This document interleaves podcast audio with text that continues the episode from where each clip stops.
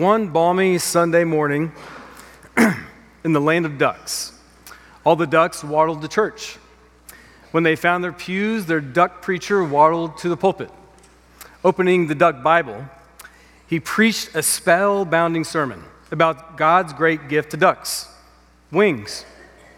God has given you wings to rise above the confinement of the pens you live in and soar to the heavens, he roared. All the ducks in the congregation energetically quacked and shouted, Amen, amen. Praise God for the gift of wings. And then they all waddled home. I think we may have a listening problem. You hear the words, what do you do with them? Today, in the text that we're looking at, we're actually going to see this Hebrew word Shema. Shema. In Hebrew, there is no word for obey. It is Shema. And Shema means hear, listen. So when the original ancient Hebrew people would hear this word, they knew, okay, let's take heed. Let's hear these things and do them. So, the common charge and the question that I would hear in my home church growing up every Sunday, as the preacher would preach, you'd hear these words listen. Are you listening? If you want, you can open up your Bible to Mark 12. If you're new to the Christian faith, to church, if this is your first time ever, Mark is about three fourths the way through the Bible. You can grab that one sitting in front of you, you can take it home. That's our gift to you. I encourage you. Take it, read it, be blessed. We've been walking through the book of Mark, the gospel account of Jesus' life. And Mark hits the ground running. It's a fast paced gospel. He wastes no time getting to the ministry. Jesus spends time calling his disciples, then teaching and preaching, healing, performing miracles, and then, as we saw last week, the triumphal entry into Jerusalem. He comes in riding on a donkey, everyone's screaming his name Hosanna, Hosanna, God save us. And then leading up to Mark 12, he has now entered the temple, he has cleared out the temple, and the following day, he comes and teaches in the temple. Specifically, we're going to be in verses 28 to 34 of chapter 12. So, as you find your place there, I want you to see the main points now that will be highlighted in the text. And that is that God is love, God loves you, and God wants all of you. From this, we'll see application. We'll see how we live. It'll be the simple summary that many of us have heard to love God and to love others. So if you read the verses before verse 28, you'll see that Jesus has now interacted with the different religious leaders, the elders at the time, the Pharisees, the Sadducees, and they're trying to trap Jesus. They're trying to corner Jesus. They're trying to make him stumble to show the people this man is not what you think he is. Because he's standing in their temple, teaching, basically replacing them, and they don't like it. And so they bring challenging questions to Jesus, and of course, he answers them perfectly, wisely. They ask him things like about taxes, very sensitive subject. They see if they can maybe see if he'll usurp God's word with leaning towards the government. They'll see if they can get him to misquote or misteach the Torah, the ancient law of the Hebrew people, the first five books of our Bible. But again, Jesus passes the test perfectly. So, as we read Mark 12, verses 28 to 34, I want to ask you and urge you listen. Are you listening? Let's stand together and read God's word.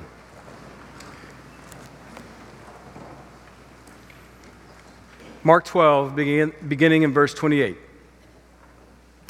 And one of the scribes came up and heard them disputing with one another. And seeing that he answered them well, asked him, Which commandment is the most important of all?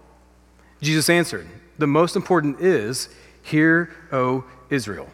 The Lord our God, the Lord is one.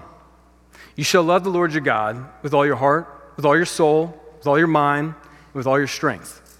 The second is this you shall love your neighbor as yourself. There is no commandment greater than these. And the scribe said to him, You are right, teacher. You have truly said that he is one, and there is no one besides him.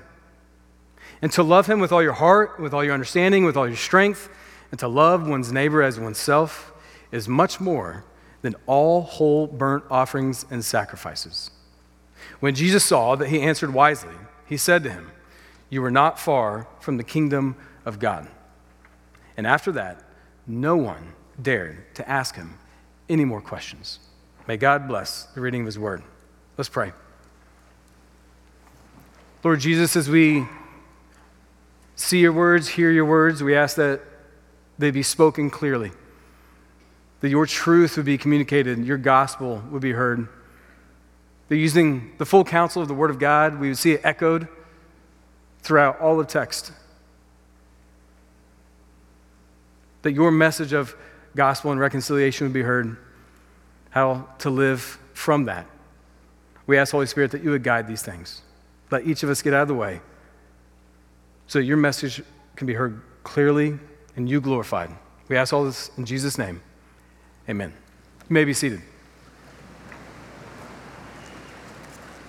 Again, Jesus in the temple, waves of questioning. And a gentleman comes up to him, a scribe, a lawyer, in verse 28 says this And one of the scribes came up and heard them disputing with one another, and seeing that he answered them well, asked him, Which commandment is the most important of all? Again, a scribe, a lawyer, he knows the Old Testament. That's his job. A taught theologian of the Torah. But notice his tone, a little different than the rest. Where the Pharisees, the Sadducees, the other leaders had come to him, had come to Jesus with a certain tone, a, a desire to trap him, to make him stumble and fall, to ruin his witness. But this scribe, Again, it says, noticing how he answered, he asked him, So which commandment is the most important of all? Maybe he thinks, hey, this guy's got the key. He knows what he's talking about. And as we often do, drifting towards a legalism, a, a way to earn this, a way to do this for God, he has maybe the same desires as the rich young man in Mark 10, asking, What must I do to inherit eternal life? Again, performance. So, how will Jesus answer? knowing everyone has been watching, knowing that this man is saying, How do you sum all this up? Listen. Are you listening? Verse 29 reads Jesus answered, The most important is, Hear, O Israel, the Lord our God, the Lord is one. Why start here? Why not just give the man his answer? He's looking for a commandment, he's looking for a step, a call to action. And Jesus wisely quotes from Deuteronomy 6. This is the Shema. This is what Jews know and pray daily. This is their devotion to God. And instead of going straight to the command, he starts with this initial call of attention. Now, this is like a hyperlink, like clicking on it, boom, the web page open. When a Jew hears these words and knows Deuteronomy 6, they also know the context, the context of Deuteronomy. That the Jewish people had come out of Egypt, the Exodus. They'd wandered through the wilderness for 40 years, doing a so so job. So a generation dies off before the Lord can give them the promised land. So this new generation has risen up, and Moses is there to teach them, to take all of the law, all that God has taught them, put on the tablets, the Ten Commandments, all of it, and is restating the purpose, commissioning them, challenging them. And hear are the words Hear, O Israel. That word here, that's Shema. Shema, O Israel. Hear, listen, take heed. Again, no word for obey here, so they're hearing, okay, we, we, we hear this and now we do this. So you could see it like this Hear, O church. Shema, O First McKinney. Hear, oh, you sitting in the pew, you watching online, thinking about all of your life, what God has in store for you, what He is going to tell you today. Listen. Are you listening? Hear, O Israel, the Lord our God, the Lord is one. Again, this is a call to remembrance for the Jews. They know who this God is. My question for you is do you know this God? This is the Creator God, the Lord God, the one, the only one. He set the stars in place, He spoke existence into being. He exists outside of time, before time, and after time. He created all things. He parted the seas, brought up the mountains, and created you. So, hear, Shema, listen. This is the one we're talking about. But again, why would Jesus start here? Not jumping straight into that commandment. I think he knows that this first instruction, the first of the Ten commandments, that nothing comes before God, not even your performance. Think about the idols that the nation of Israel stumbled on, the actual gods and idols. For us, it's a little different. Feels a little different in 21st century America. But we have idols. Just think about where you put your time, where you put your money. What is before God? What is an idol in your life? They are specks of dust in comparison to this God. This is the God of Israel. And he's reminding them of that. That this first and great commandment, nothing comes before him. And how glorious is that? I think we often, sometimes we want to jump to, hey, Christians, we go love people and we do good things. Have you ever thought about the fact that God is always pointing back to himself? And we're told to not be selfish. So, what do we do with that? If I am selfish, it goes really poorly for my family. If it's all about me, there's a lot that doesn't get done. There's a lot of hurt feelings because guess what? I'm broken. I am not perfect. My family knows that. We all know that about ourselves. But when God says, no, no, no, no, focus on me, it's always about me, it's always about me, look at me. You know why? Because He's perfect, He is good. In all things that He does, everything that flows from Him, infinitely perfect, blessing others. Have you ever considered this? God, why does it always have to start with you? Why are we always coming back to you? Again, His holiness, steadfast in love, slow to anger his majesty, His beauty. Have you seen it? Have you tasted it? Have you felt it? His glory. Because He is love. Have you met Him? Do you know Him? This God that is creating the seasons that we see, the crazy weather of North Texas, the one who breaks the bow and shatters the spear, the one who rules over the nations, the one who moves mountains the one who sees all things and created all things, before we even get to what he has done. Let's understand who this God is. And this God is love. He did not, does not, and will never need us. But man, does he want us. A loving father chasing his children. He's created you, he's created me. That's who he is. He wanted to show creation who he is to bring more glory to himself. And guess what? That's a blessing for us. Because when, when we are with him in fellowship with him, what a blessing. And they knew this. The Jews knew this. This is the God of the burning bush, the great I am, Yahweh. That's his name, I am. Just is.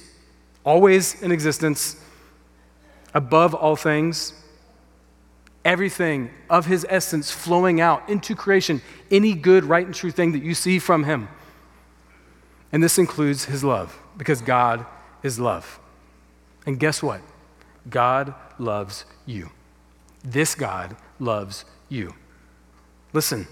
Are you listening? Again, we sit here and we look at this context of Jesus quoting the Shema in Deuteronomy 6. This is the God of their ancestors Abraham, Isaac, Jacob.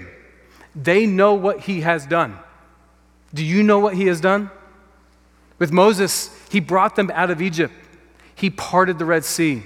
He delivered them through this, through the wilderness, establishing relationship and covenant with them, a new generation, leading them into his promises, and now they're being reminded that they must and need to worship him. He is the God of deliverance. So, how does that deal with us now? through Jesus Christ. He performs Jesus does. An even greater deliverance, salvation, full and whole forgiveness. Because God is love and God loves you. Through, through Jesus Christ, He will take you in your lostness, in your wandering in the wilderness, in all of your sin. He will call you to Him. And when you call upon His name for forgiveness for His life, death, burial, burial, and resurrection, when He takes that sin, the penalty, and puts it to death and is victorious over death, He then delivers you in His name, and you pass through the waters. This is the new life that He invites us to. Praise God for our Savior. Praise God for our deliverer, the foundation on which we stand. This is the God of love. This is the God that loves you. This is echoed in the New Testament, 1 John 4. Listen. Are you listening? Starting in verse 8 Anyone who does not love God does not know God, because God is love. In this, the love of God was made manifest among us that God sent his only Son into the world so that we might live through him. Verse 16. So we have come to know him and to believe the love that God has for us. God is love. And whoever abides in love abides in God, and God abides in him. Verse 19. We love because he first loved us. Israel knew this in Deuteronomy before Jesus. John echoes this post Jesus. And now, standing right before the scribe, God in the flesh, standing there reminding him, This is who I am. God is love, and God loves you. So now, as we read further into Mark 12, we will see that God wants all of you. He wants everything that you have. Verse 30. Here's the commandment and you shall love the Lord your God with all your heart, all your soul, all your mind, and with all your strength. Again, God wants all of you. This word, agapeo, much like agape love that we hear about, God's love for us, we now are returning to Him. This is the love of intelligence, of the will, of purpose, choice, sacrifice, obedience. It's taking pleasure in the object of your love.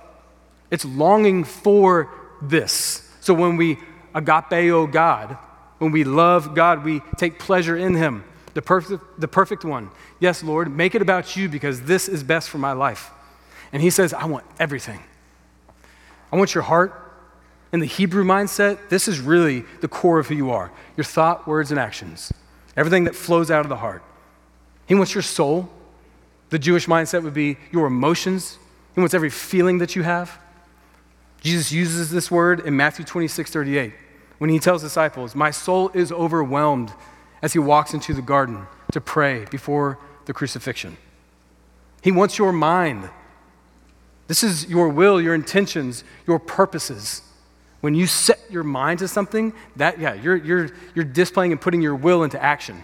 He wants that. And He wants your strength, inside out.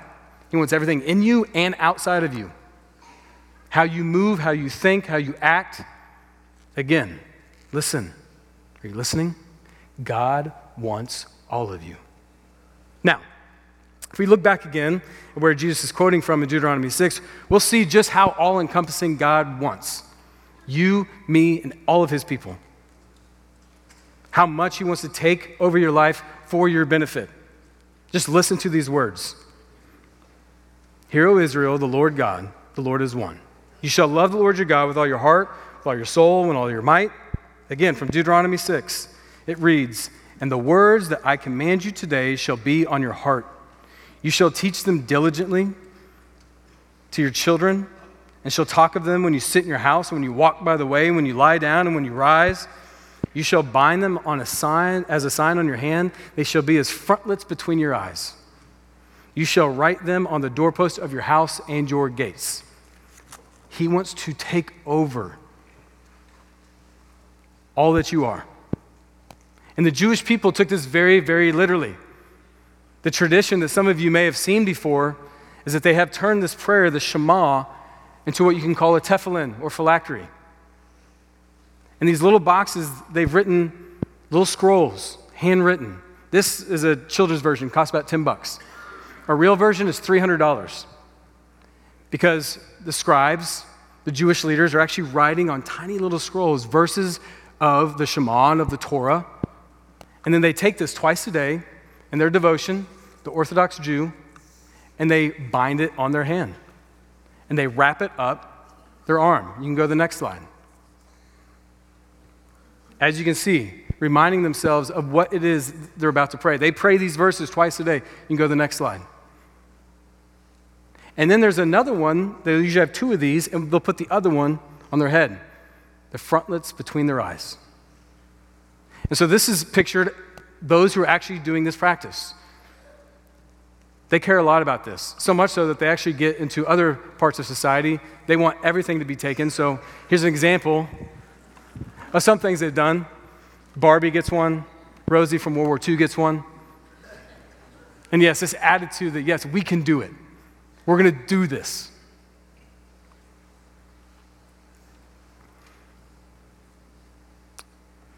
What's interesting here is what the act displays. Now, I believe that's a true heart. They're saying, Lord, you said it like this. We built this tradition. We want to bring glory to your name. But as we know, without faith in Jesus Christ, it's all for naught. So, God is love. God loves you, and God wants all of you. This is a physical display of that, how you try to honor these words. But some of us may not even have that desire. Some of us may be afraid to even approach this throne of God, to enter into that relationship, because the question then comes yeah, that's all great, but I, I can't even enter into a relationship like that because of what I've done, because of the things that I feel, the things that I know about myself the things that no one else knows. Well, God does know. And God wants all of it. He wants every ugly, unattractive, sinful part of you. Think about that. The Lord, the God, the creator of all, looks at you, sees your sin, and wants you. He wants every bit of you. He wants you in all your perfections. He wants us in all of our filth. Those parts of us that you hate, He wants that. Those things about yourself that no one else knows, He wants that. And here was, here's what's so beautiful about it. He doesn't just take that and put it on display and tell the world, hey, look at this thing, this ugly thing. Isn't that wonderful? No, no, no, no. He takes it and he wraps it in the love of Christ. He says, look, world, this is my beloved. This is my son. This is my daughter. This is a forgiven one. This is a restored one. All of that sin put on the cross, all that shame and guilt done with by Jesus himself. And he says, Who did it? I did it. I am did it. What once was no longer is because of my work. The Lord God. He has made it beautiful, and guess what? He loves it. He loves you, and He wants all of you. And then He will use you. He wants the rest of the world to come to know Him the way that person has, the way that saved individual has. The one who was wandering, who's now rescued, delivered from wilderness. He wants every bit of you. So then comes the question fine, if I'm in that relationship, so what do I do with this? I've surrendered to Jesus, now what? Verse 30 and 31, the commands. You shall love the Lord your God with all your heart, all your soul, all your mind, and all your strength.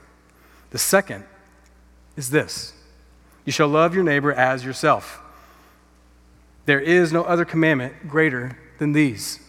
So Jesus quotes from the Shema in Deuteronomy 6, then he quotes from Leviticus 19 18.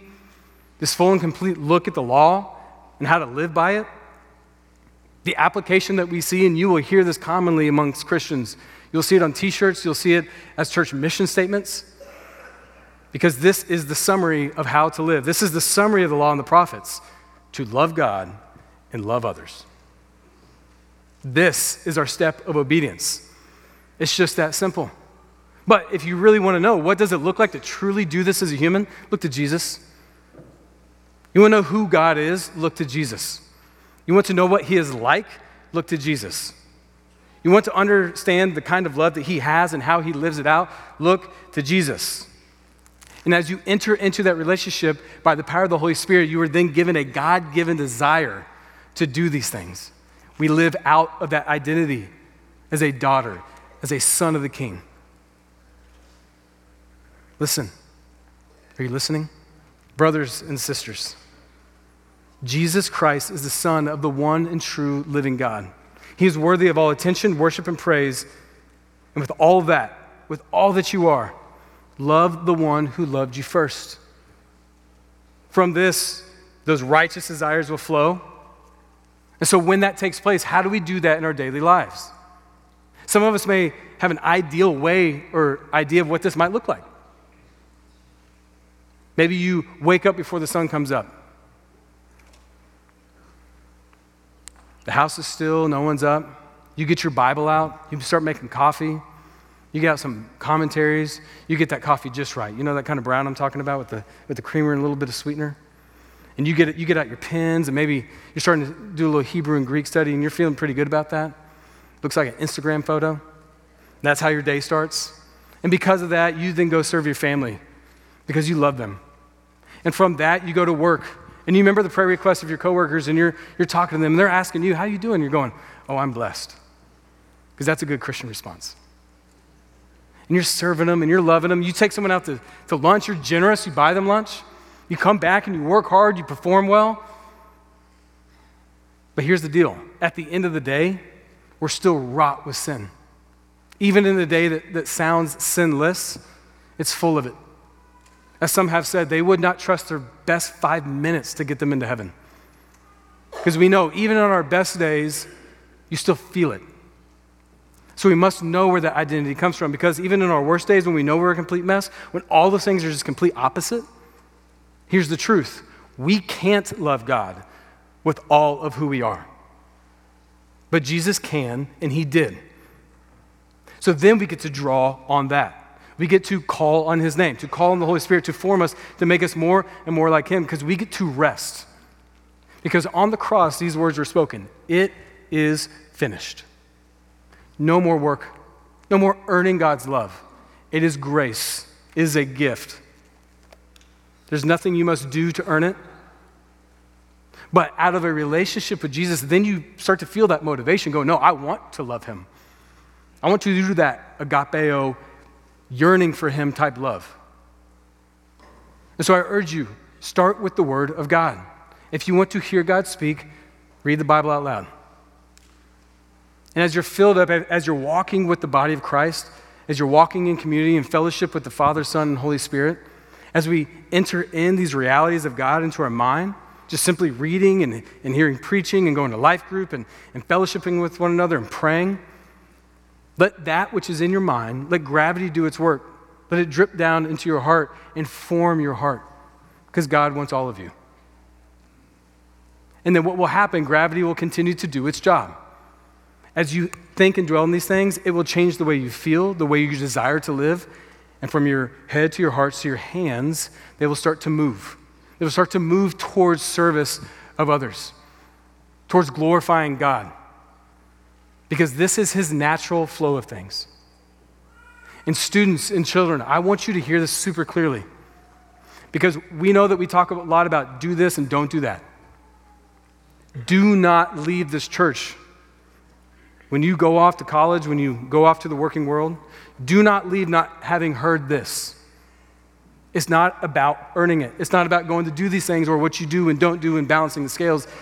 It's about resting in Him, loving Him first, because he loved you. And then from that, then flows out all the service to others based on this relationship.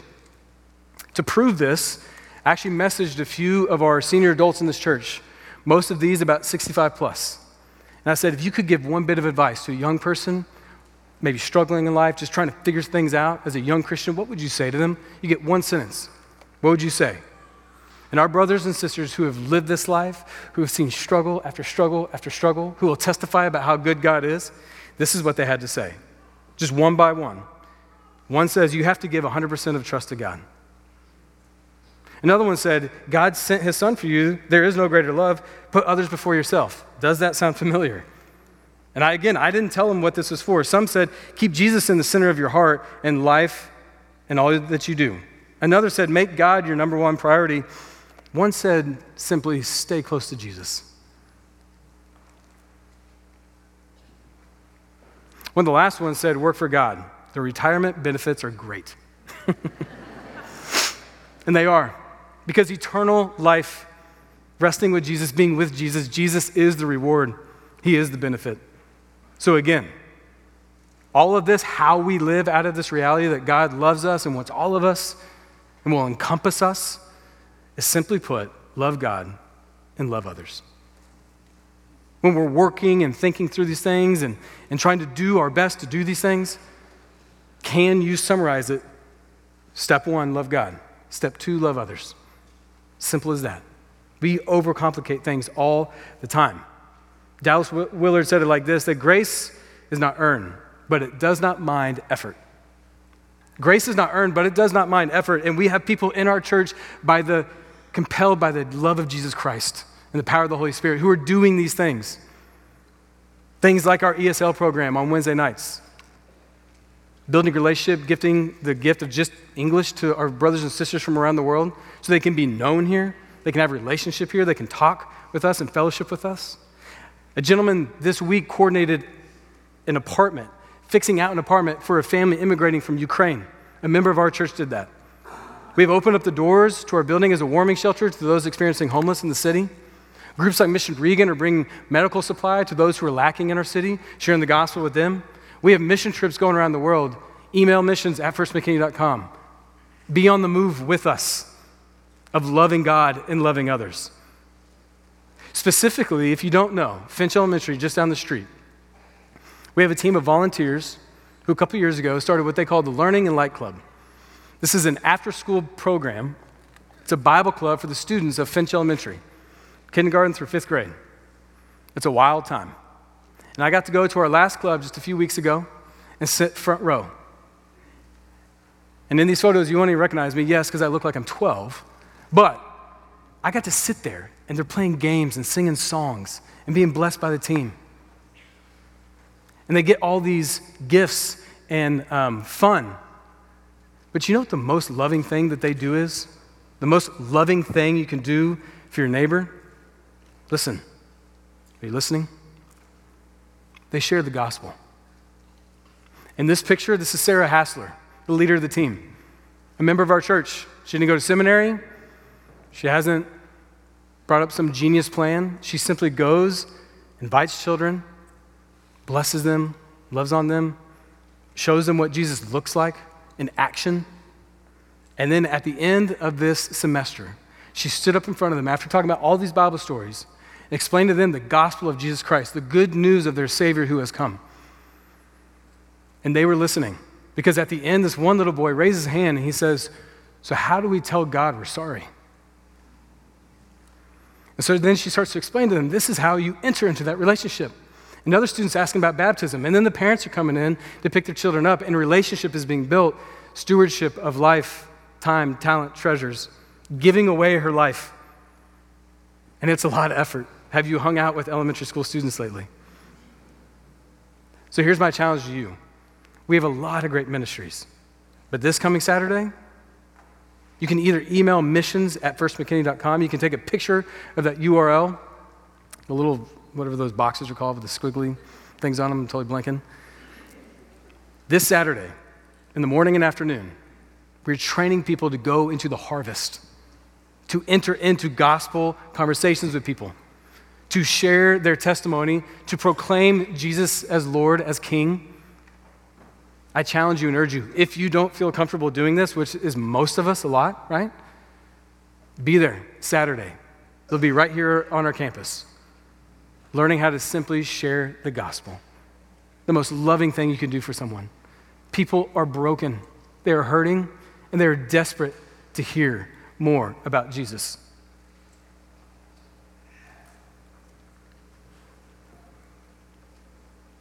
So, how about the rest of the story?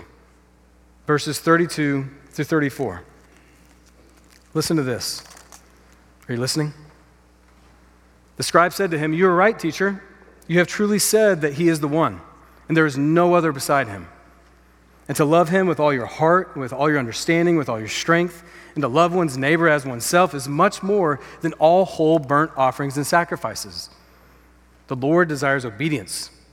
It's found perfectly in Jesus, And he's standing right there before him. And when Jesus saw that he answered wisely, he said to him, You are not far from the kingdom of God. And after that, no one dared to ask him any more questions. So, my question to you is where are you? Are you a citizen of the kingdom of God? Have you called on Christ? Have you repented of your sins, placed your faith in Jesus Christ, been renewed, restored, justified, and yes, not perfect, but that is our sanctification. That's the journey. That He is making us more like Him. But it has to start on our knees in front of our King, pleading, as that little boy said, How do I say I'm sorry? You say, I'm sorry. God, forgive me of what I've done. I have put idols in front of you.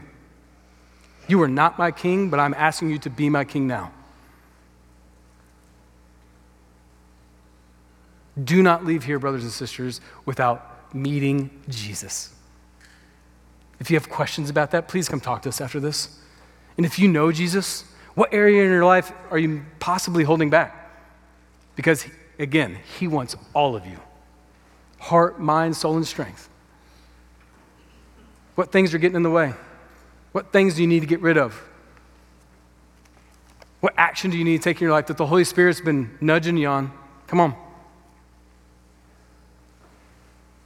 Where do we all need to surrender? Whether our life, our salvation in Jesus, or what He's asked us to do. Because listen, are you listening? Do not hear about wings today and go waddle home. Do not hear about freedom and go back to the prison that you came from. Do not hear about life offered by Jesus Christ, but choose death. Listen. Are you listening? God is love. God loves you, and He wants all of you. And it is from that, from that truth, when resting in Him, that we then get to live. Simply put, love God and love others to the glory of His name, that the nations and all the world may hail King Jesus. Let's pray. Lord God, we love you and we thank you for these truths we thank you for your great commandment. That yes, the Lord God is one Father, Son, and Holy Spirit. Jesus, we thank you for your life. We thank you that you loved us first, and now we can love you in return. We can do that in freedom. We can do that by the way that we live, but first we just need to rest in you. So, God, may we love you. And again, from that, move us to action, move us to go seek those who are the hurt, lost, and dying. We simply want to be used by you, God, to your glory, that more may know you, Jesus, your excellencies, your majesty. May we leave this place on mission.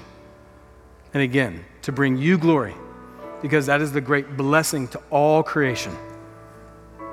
So we ask this all in Jesus' name and by the power of your Spirit. Amen. Thank you for joining us today for Worship Online. If you're in our area, we want to invite you to come to physically connect to your local church. We would love to help you to live and love like Jesus alongside of others who are doing the same. If you're from outside of our area, can I challenge you to find a local church in your area that's going to preach the Bible and exalt Jesus? Smash the like button, subscribe, share with friends, and turn on notifications if you'd like to stay up to date with us. And thanks again for joining us.